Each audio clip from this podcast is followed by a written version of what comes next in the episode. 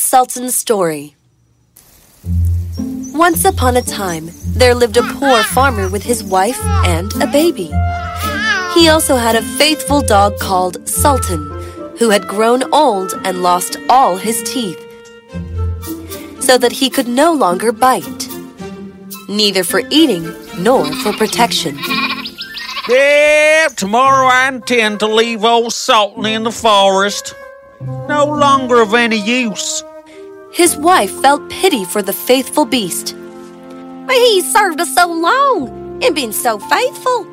Has taken care of us for so long. Now we should take care of him in his last days. Hey, what? You're not very sharp, woman. He has not a tooth left in his mouth. No thief is afraid of him. Now he may be off. If he has served us, he has had good feeding on it, too. Now I don't have money and food to waste on this useless dog. The poor dog, who was lying stretched out in the sun nearby, had heard everything and was sorry that the morrow would be his last day. Oh my, the master finds me useless. I need to do something, or else I will be homeless tomorrow. I must consult my friend the wolf. So he crept out in the evening into the forest to meet his friend the wolf and complained of the fate that awaited him. Oh my, that indeed is a sad thing. But don't be sad. All you need to do is to prove your worthiness. I have thought of something. what? What? Listen carefully. Tomorrow, early in the morning, your master is going with his wife to make hay. And they will take their little child with them, for no one will be left behind in the house. As usual, during work time, they will lay the child under the hedge in the shade. All you have to do is just lie there, too. And then? Then I'll show up, and you will know. The plan Wolf hatched was intriguing and scary, but he went ahead with it, hoping that it will save his life.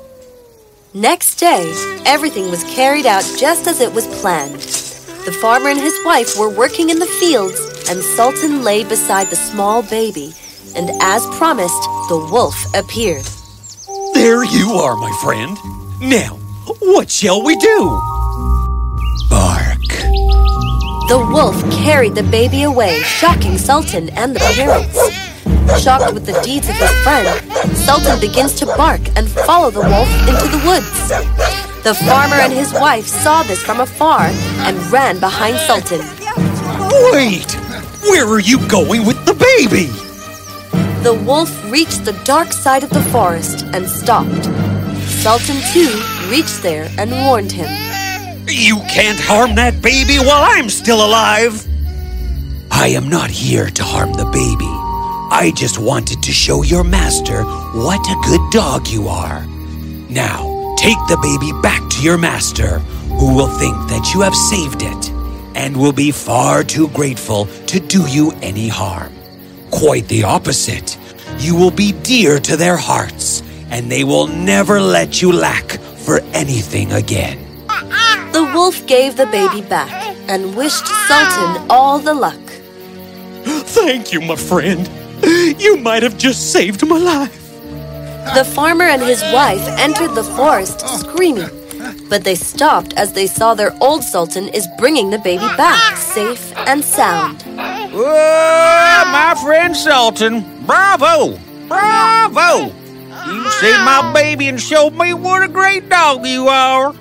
The farmer was full of joy and stroked the old sultan with love.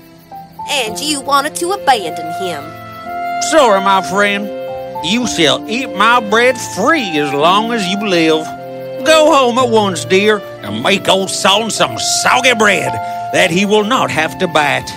And bring the pillow out of my bed. I will give it to him to lie upon.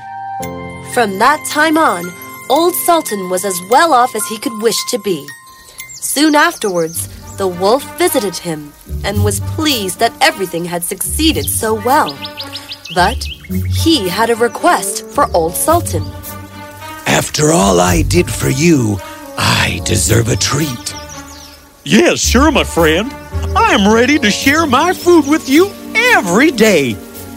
Oh no, I will arrange my food. All you have to do is just wink an eye when I carry off one of your master's fat sheep. What? Never! I cannot betray my master. Sorry, I cannot agree to that. The wolf, who thought that this could not be spoken in earnest, came creeping about in the night and was going to take away the sheep. But faithful old Sultan, knowing the danger, was alert, and as soon as he spotted the wolf, he barked, and the farmer chased after the wolf with a big stick. The wolf had to back off, but he cried out to the dog. Wait, you shall pay for this. The next morning, the wolf sent the wild boar to challenge the dog to come out into the forest so that they might settle the affair. You owed the wolf one, and you did not repay your debt. You must come to the forest and apologize to the wolf for the beating he got from your master. Old Sultan knew that he was not called just to apologize. Wolf was planning to attack him. Old Sultan could find no one to stand by him but a cat with only three legs. And as they went out together, the poor cat limped along and at the same time stretched out her tail into the air with pain. Oh my! My legs hurt! Oh, dear cat, I will never forget your help. The wolf and his friend were already on the spot appointed. But when they saw their enemy coming, they thought that he was bringing a saber with him, for they mistook the outstretched tail of the cat for one. Oh my, where did that old rogue sultan find a saber? I'm sure it is to smash you, wolf. And there is a cat too. But what is she doing? When the poor beast hopped on its three legs, they could only think every time that it was picking up a stone to throw at them. Oh, I don't think we can win this one, wolf. I'm off to hiding. Me too. Afraid, the wild boar crept into the underwood, and the wolf jumped up a tree. The dog and the cat, when they came up, wondered that there was no one to be seen.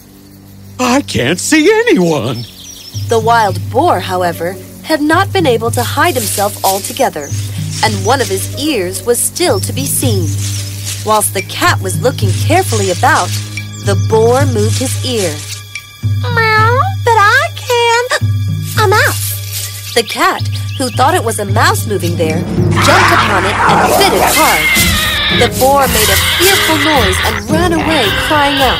Hey, leave me alone! The guilty one is up in the tree! Surprised, the dog and the cat looked up and saw the wolf, who was ashamed of having proved himself to be so afraid. What are you doing up there, my friend? Meow. Hiding out of fear, aren't you? The wolf climbed down, ashamed of being a bad friend, and more ashamed of being so scared and fearful. But the old sultan hugged him, easing his fear. Don't worry, I won't hurt my friend now. The wolf learned his lesson and made friends with the dog.